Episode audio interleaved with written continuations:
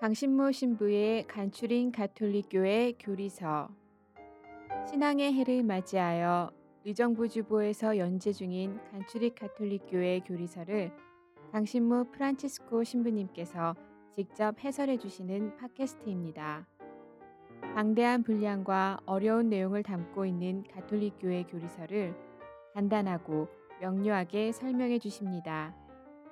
또한 지면에서 다루지 못한 내용을 추가하여 더욱 깊고 풍부하게 이해를 도와주십니다.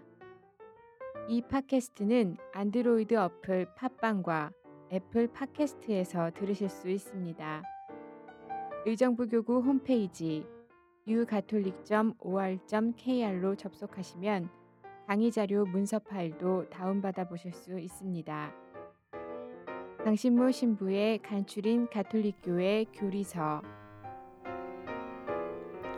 예, 여러분 안녕하세요. 강신모 프란치스코 신부입니다. 우리는 지난 시간부터 카톨릭 교회 교리서의 제4편을 공부하고 있습니다. 제4편은 기도입니다. 그리고 지난 시간에 말씀드렸듯이 이 기도라고 하는 이 카톨릭 교회 교리서 제4편이 교리서 전체의 이제 결론과도 같은 것이다.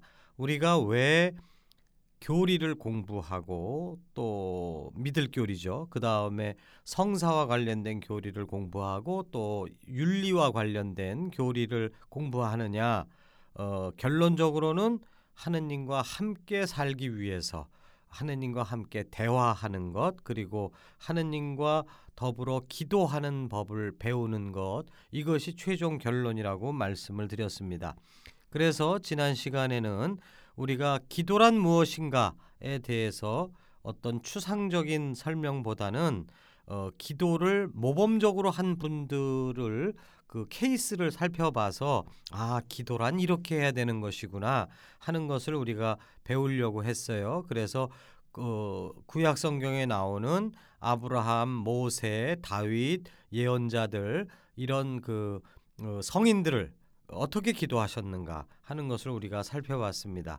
이제 우리는 그 모범 중에 최고의 모범 뭐죠? 바로 예수님의 기도에 대해서 오늘은 살펴보도록 하겠어요.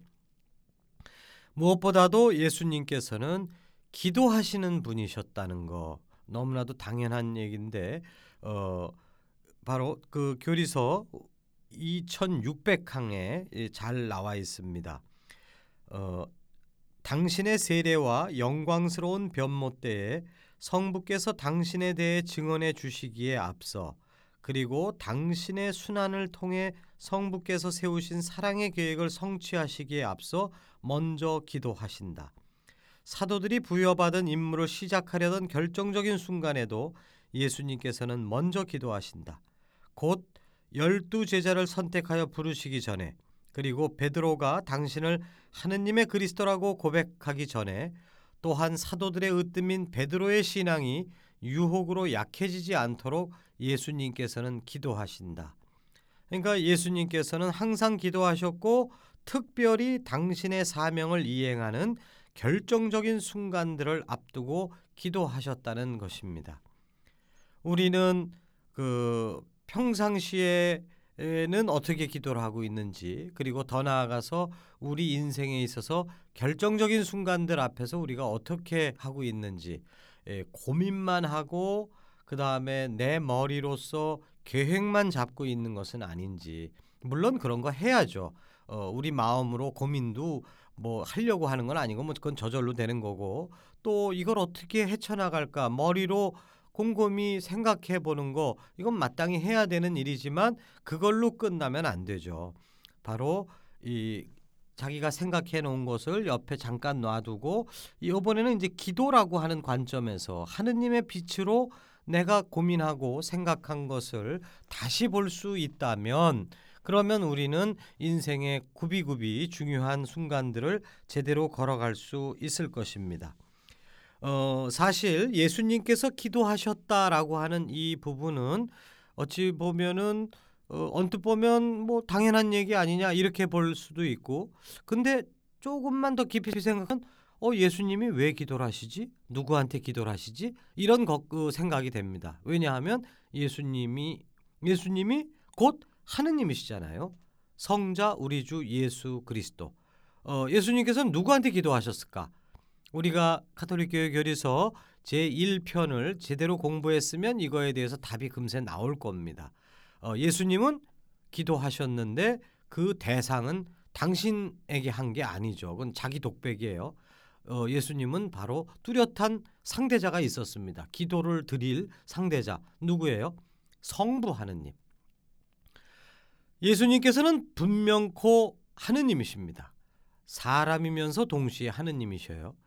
하느님이신 분조차도 기도를 하셨다. 이거 우리가 좀 깊이 생각해 볼 문제인 것 같아요. 어, 하느님이시지만 성자 하느님이시죠.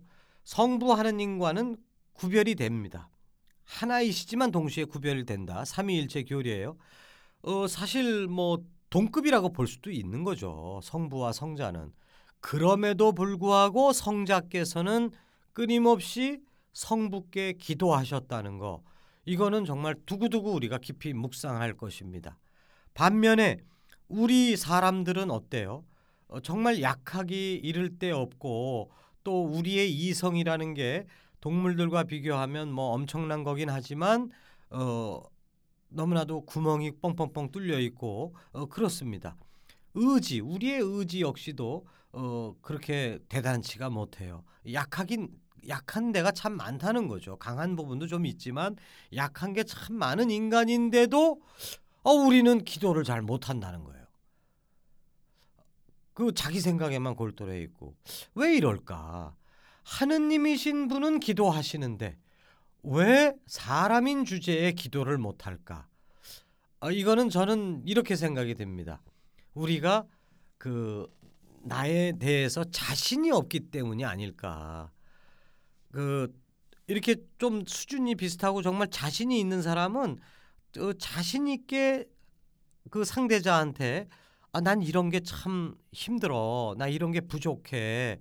어? 그리고 미안해. 이렇게 얘기를 합니다. 이게 진정한 대화죠. 그러면 상대방 쪽에서 아 괜찮아. 혹은 내가 도와줄게. 어? 어, 뭐 이런 식으로 하면서 이제 주거니 받거니 이게 그 우정과 사랑이 왔다 갔다 하는 그런 대화가 이루어지는 건데 근데 이게 자격지심에 쌓여 있고 열등감 뭐 분노 뭐 이런 거 그러니까 약한 사람이죠 어떻게 보면 그런 사람들 경우에는 죽었다 깨내도 미안하다는 소리를 안 해요 그리고 도와달랜 소리도 안 합니다 그리고 혼자서 고립돼 갖고서는 쩔쩔매고 앉아 있어요 참 이게 안타깝죠. 옆에서 볼 때는.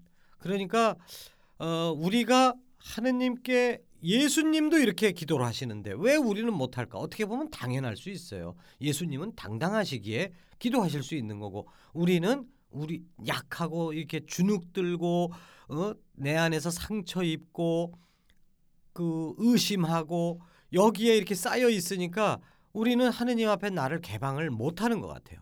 어? 용서해 주십시오도 못 하고 청하지도 못 하고 그러면서 자기 안에 갇혀 있고 어 이거 이런 모습을 어 사실 우리는 기도해야 된다 기도해야 된다 생각은 하면서 실천을 잘 못 하는데 기도 못하는 사람에게 너 기도 못하니까 나쁜 사람이다. 뭐 이런 식으로 야단치시지는 않을 것 같아요 하느님께서. 안쓰러워하실 것 같아요. 아들아 딸아 나에게 한마디만 얘기를 하면 내가 다 줄 건데 어? 그리고 용서든 뭐든 어, 그리고 경청해주고 할 텐데 우리 스스로가 자기한테 갇혀갖고 쩔쩔매고 앉아있는 그 모습을 분노보다는 안타까워하시는 마음 그런 그런 안타까워하시는 하느님의 마음 우리가 조금이라도 생각한다면 내가 부끄럽고 어, 자존심 상하고 그러지만 하느님 앞에 좀 나설 수 있지 않을까 그런 생각을 해봅니다. 아무튼 하느님이신 예수님도 기도하셨다. 사람인 우리들은 당연히 기도해야 되는데 어떤 면에서는 우리 안에 우리가 너무 갇혀 있구나. 그래서 정말 우리가 기도하시는 예수님을 보면서 우리가 기도의 삶으로 계속 눈길을 돌려야 된다. 이 말씀을 드리고 싶습니다. 이제 두 번째 이야기는 예수님께서 기도하셨다. 여기까지 얘기하셨는 말씀드렸는데 그러면 뭘 기도하셨을까? 우리 같은 경우엔 뭐 돈이 없어요, 건강이 없어요, 뭐 뭘 잘못했어요 이런 내용을 그 안에 달, 담을 것 같은데 그렇게 담죠 사실. 근데 예수님께서는 사람이심, 아, 저 사람이면서 동시에 하느님이시란 말이에요. 이분이 뭐 돈이 필요하시겠어요? 뭐 명예가 필요하시겠어요? 건강이 필요하시겠어요? 그럼 뭘뭘 기도하셨을까? 예수님은. 그래서 예수님이 바치신 기도의 내용에 대해서 좀 알아보겠습니다. 예수님께서 바치신 기도의 첫 번째는 형제들의 고통에 대해서 기도하시는 겁니다. 당신이 뭐 돈이 없다, 건강이 없다 이것 때문에 기도하시는 것이 아니라 이 자녀들, 형제 자매들, 옆에 있는 이웃들 이 사람들의 고통을 바라보시고 기도를 하시는 거예요. 어, 사실 우리들 중에서도 고통 중에 있는 이들이 기도를 더 열심히 합니다. 다급하니까. 우리가 기도를 못하는 이유 중에 또 한 가지는 먹고 살만해서 그런 것 같아요. 그 먹고 살만해도 우리가 나 자신을 깊이 성찰하면 아 이건 아닌데 내가 지금 그 너무나도 그, 어? 그 이렇게 뿌리가 없는 사람이다 이런 거를 우리가 성찰해 내면 남들과 비교해서 정말 경제적으로나 여러 가지로 먹고 살만한 사람이라도 진실하게 기도를 할 수 있지만 어, 일반적인 수준에서는 다급하면 기도하고 다급하지 않으면 기도 안 하는 거죠. 고통에 있으면 기도하고 고통이 없으면 기도 안 합니다. 어 근데 아무튼 이 고통 중에 있는 이들이 기도를 절실히 하는데 그러면 예수님께서는 항상 기도하셨는데 그러면 예수님도 고통 중에 사셨다는 뜻일까? 그건 아니겠죠. 그런데도 불구하고 예수님께서 계속 기도하신다는 것은 예수님은 고통 중에 있는 다른 이들을 위해서 기도하신 겁니다. 예수님께서는 기도로서 고통 중에 있는 당신의 형제들과 함께 하셨던 것이죠. 더 나아가서 예수님은 나를 위해 기도하신 것이 아니라 너를 위해 기도하셨다는 것입니다. 전에 우리 신부들 모임에서 어, 그 한 달 동안 우리가 신부로서 기도 생활을 어떻게 했는가. 근데 반성들을 쭉 하는데 아우 기도 참 열심히 못했어요. 뭐 이런 식으로 이제 신부들임에도 불구하고 반성들을 많이 했습니다. 그래서 그랬을 때 선배 신부님이 그러셨어요 우리가 왜 기도하지 못하는가? 마음은 굴뚝 같은데 왜 잘 못하는가? 그 이유는 우리가 가난한 이들하고 그 사귀지 않기 때문이다. 주로 우리는 뭐 그 부자들을 일부러 뭐 원해서 이렇게 예, 그 사귀려고 그러는 사람은 거의 없겠지만 어 자기도 모르게 부유한 사람들하고 어, 생활을 할 수밖에 없다. 왜냐하면 본당의 사목위원들, 뭐 그다음에 레지오 단장들, 뭐 구역장들 사실 어느 정도 먹고 살만 하니까 그런 거 하시거든요. 대부분. 그런 분들하고 계속 머리 맞대고 뭐 의논하고 같이 어디 다니고 활동하고 막 하다 보니까 뭐 다니는 차 속에서 뭐 이 얘기 저 얘기도 하게 되고 어, 그런 분들의 그런 그 생활 수준에 대한 이야기를 계속 듣는 거예요. 그러니까 뭐 그런 분들도 다 뭐 생활 속에 아쉬움이 다 있고 하겠지만 정말 고통 중에 있다라고 할 정도는 아닌 거죠. 대부분의 사람들이 그 근데 이제 어떤 신부님은 아주 그냥 그 환자 방문을 1순위로 생각해서 환자들을 찾아다니고 상갓집 그다음에 그 독거 노인들 뭐 그 저그 그 가난한 집 아이들 뭐 이런 데를 일부러 찾아다니려고 하고 많은 시간을 글로 쓰려고 하는 분들은 그그 그 사람들을 보면은 정말 속이 상하죠. 어, 눈물 나고 정말 화도 나고 어, 그러면은 저절로 이거는 하느님께 원망이 됐건 청원이 됐든 간에 하느님께 뭔가를 얘기할 수밖에 없다. 그러니까 우리가 신부들이 기도를 열심히 해야지 열심히 해야지라고만 생각할 것이 아니라 내가 일주일 중에 한 달 중에 누구를 만나고 살았는지를 먼저 점검해야 된다. 그렇게 선배 신부님 얘기하셨어요. 어 그때 굉장히 좀 신선했고 좀 충격적이었습니다. 왜냐하면 신학생 때부터 계속 기도 더 많이 해야 되는데 해야 되는데 이것만 계속 생각하면서 실천은 못 하고 있는 게 저의 모습이었는데 다른 시민들도 마찬가지고. 근데 그게 아니었구나. 고통 중에 있는 이웃들하고 내가 얼마만큼의 시간을 왜냐하면 신부들은 고통이 별로 없어요. 그 아니 뭐 사춘기 말 안 듣는 자식이 있어. 무슨 뭐 그 부인하고 이혼의 위기에 처해 있어. 뭐 별로 없어요. 게다가 무슨 또 아파트 값 올라가는 거 뭐 이런 거 어, 때문에 걱정을 해. 왜냐하면은 어디 가라 그러면 사제관 다 있고 뭐 이러니까 그러니까 사실은 고통 중에 있다고 얘기할 수가 없는 겁니다. 그러니까 사제들이 절실히 기도를 못 한다는 얘기죠. 사제들이 절실히 기도하기 위해서는 가난한 신자들, 비신자들하고 이렇게 완전히 엮여야 된다는 거예요. 그분들의 고통이 곧 나의 고통이고 이렇게 돼야 그분들을 위해서 대신 기도해 주는 사제들. 고통이 너무 심한 사람들은 또 기도를 못 하잖아요. 그러니까 한 발자국 물러서 있는 그러나 동시에 그 고통이 중에 있는 사람들하고 깊은 관계를 맺고 있는 사제가 있다면 혹은 선배 신자가 있다면 그들을 위해서 절실히 기도해 줄 수 있다는 얘기죠. 이러면은 이건 나를 위한 기도가 아니기 때문에 더욱더 하느님 마음에 드는 기도고 어, 정말 그들에게 위로가 되는 기도고 그래서 예수님이 바치는 기도를 보면은 다 이거예요. 고통 중에 있는 아들 딸들을 위해서 하시는 기도입니다. 자, 우리는 그 첫 번째로 기도를 열심히 해야 되는데 난 못하고 있다. 이렇게 생각하지 마시고 가난한 이웃들하고 내가 얼마만큼 엮이려고 하느냐. 그냥 한번 돈 조금 주고 딱 뒤돌아서는 게 아니라 정말 삶이 엮이려고 하는가 하는 거 이거 반성해야 되고 어, 두 번째는 정말 내가 기도는 열심히 하고 있는데 나를 위한 기도를 하고 있는지 너를 위한 기도를 하고 있는지 이거를 매일 점검을 해야 된다는 것이죠. 자, 예수님이 바치신 기도의 두 번째 내용은 뭐냐 하면 감사와 확신의 기도입니다.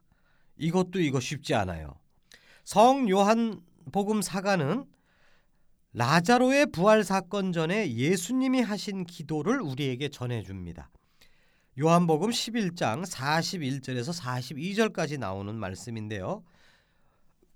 아주 사랑하셨던 라자로가 죽었어요. 그리고 그 그러기 때문에 그 슬퍼서 눈물까지 흘리셨습니다. 그러니까 이렇게 아주 그냥 애절한 상황인데 이때 예수님은 그 감사의 기도로 시작을 하셔요. 아버지, 제 말씀을 들어주셔서 감사드립니다. 뭐, 뭔 말씀을 들어주셨을까? 바로 이 내 친구 라자로를 다시 살려주십시오라고 이렇게 기도하는 그 이 기도를 들어주셨음을 미리 선언하고 시작을 하시는 거예요. 그리고는 곧이어서 이렇게 덧붙이십니다. 언제나 제 말씀을 들어주신다는 것을 저는 알고 있습니다. 확신이죠, 확신. 감사. 이미 시작도 안 했는데 이미 감사부터 하셔요. 저 들어주셔서 감사합니다. 그리고 언제나 들어주실 것이라고 저는 확신합니다. 이 감사와 확신을 먼저 기도로서 시작을 하시고 그리고 나서 라자로야 나오너라 어, 이러시는 거예요. 이처럼 감사로 시작되는 예수님의 기도는 우리에게 어떻게 청해야 하는지를 보여준다. 선물을 받으시기 전에 예수님께서는 선물을 주시고 그 선물을 통해 당신 자신도 함께 주시는 분과 일치하시는 것이다. 베풀어진 선물보다도 그 선물을 주시는 분이 더 소중하다.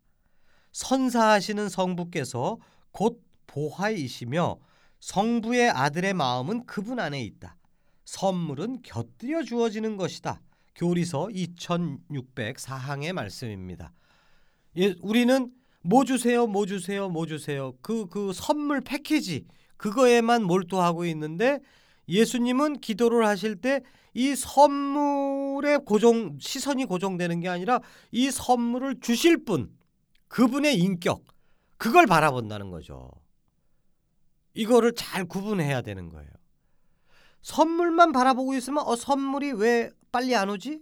어? 어 왔네? 뭐 이것만을 보고 있는데 그러면 선물이 늦게 온다든가 막 이래 버리면은 막 화탁지 나서 막 이러 이럴 거예요.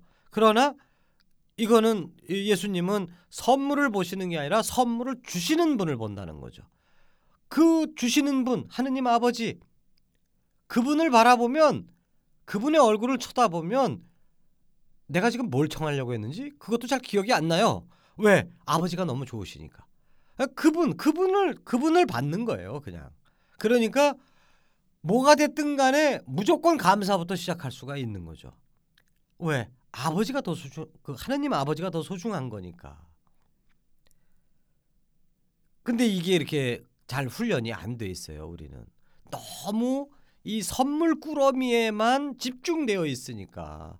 그러니까 주시는 분에 대한 신경을 안 쓰는 겁니다. 그러니까 이제 울고 불고 줄, 주실까 말까 주실까 말까 의심 속에 있는 거고.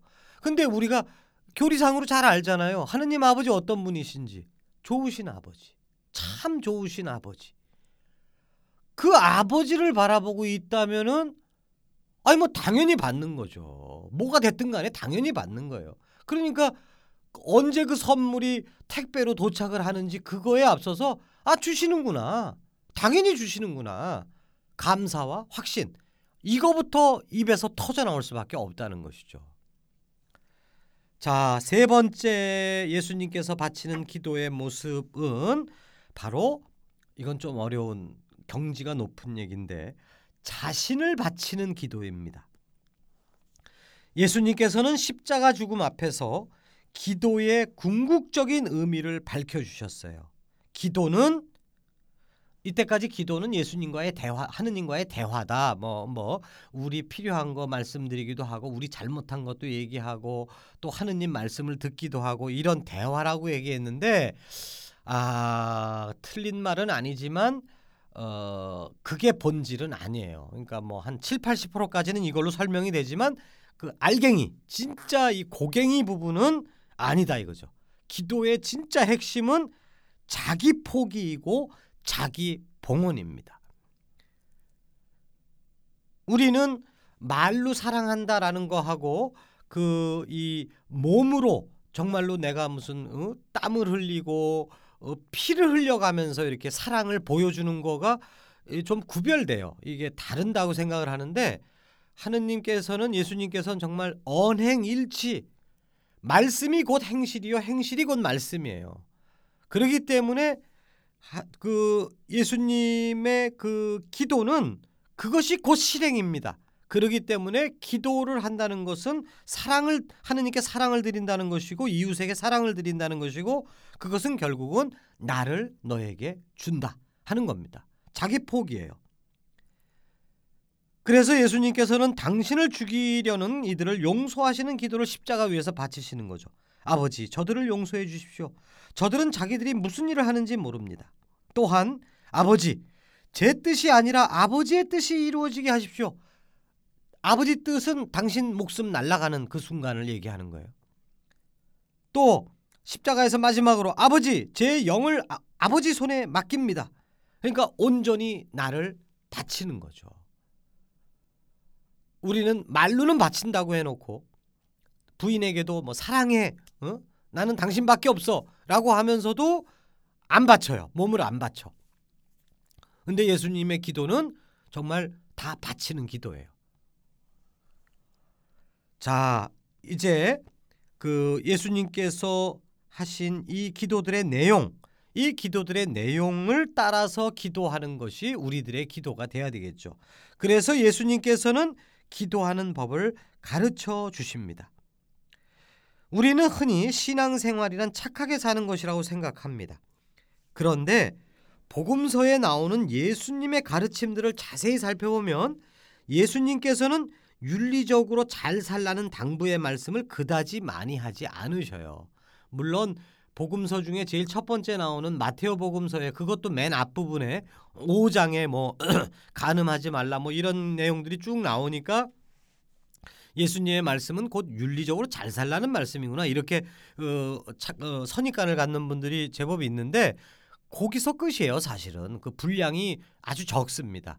반면에 기도하라라고 하는 가르침은 무지 많이 나와요. 재단에 예물을 바치기 전에 형제와 화해하여라. 원수를 사랑하고 박해하는 이들을 위해서 기도하여라. 골방에서 기도하여라. 기도할 때 많은 말을 되풀이하지 마라. 기도할 때 마음속으로부터 용서하여라. 마음을 깨끗이 하여 하늘나라를 구하여라. 등등. 또한 아까도 말씀드렸지만 당신 몸으로 직접 기도하는 모습을 보여주시기도 하셨고 뭐 수차례 수많은 경우에 또한 많은 비유 말씀 예수님의 가르침의 대부분이 비유죠. 이 비유 말씀 중에 많은 부분이 기도에 대한 비유예요. 과부와 재판관의 비유, 또 바리사이와 세리의 비유 이런 것들이 다 기도 그리고 뭐 그 친구가 밤중에 왔는데 뭐 빵 좀 달라 그러니까 안 된다 하는 이런 비유 이게 다 기도에 대한 비유이죠. 그러니까 예수님은 그 우리에게 뭘 가르치고 싶었는가? 물론 윤리적으로 똑바로 잘 살아라. 이것도 가르치고 싶죠. 싶으셨죠. 당연히. 그러나 더 본질적으로는 기도해야 된다. 기도하라. 이거를 가르치셨어요. 그리고 궁극적으로 결정적으로는 주님의 기도를 명시적으로 가르쳐 주셨던 것입니다. 이처럼 예수님으로부터 기도를 배운 그리스도교 신자들은 그렇기 때문에 기도할 때마다 뭐라고 붙여요? 예수 그리스도의 이름으로 비나이다. 예수님의 모범을 따라서 예수님이 기도하신 내용대로 그러니까 나만 잘 먹고 잘 살게 해주세요 이게 아니라 그분이 했던 그 내용을 따라서 그리고 그분이 가르쳐 주신 방식으로 그렇게 기도를 하는 거기 때문에 예수 그리스도의 이름으로 비나이다 이렇게 하는 겁니다. 그래서 예수님 그리고 예수님은 당신이 가르치신 대로 당신이 우리에게 기도를 가르쳐 주셨어요. 모범으로 가르침으로 주님의 기도로 우리에게 기도를 가르쳐 주셨는데 그래 놓고 땡이다? 그게 아닙니다. 당신이 가르쳐 주신 대로 기도하는 우리들의 기도를 어떻게 하실까? 들어 주신다는 거예요. 왜? 당신이 하려는 대로 우리가 한 거니까. 근데 그 그렇게 그대로 우리가 했는데 어 난 몰라 이건 말이 안 되는 거죠. 그러니까 우리에게 기도를 가르쳐 주셨을 뿐만 아니라 당신이 가르치신 대로 기도하는 우리들의 기도를 꼭 들어주신다. 이것을 우리가 명심해야 되겠습니다. 그러니까 이제 보다 더 큰 확신을 가지고 우리 주 예수 그리스도의 이름으로 우리는 기도할 수 있고 해야만 되고 그리고 그걸 통해서 우리는 더 큰 선물을 받게 될 것입니다. 잘 들어주셔서 감사드립니다.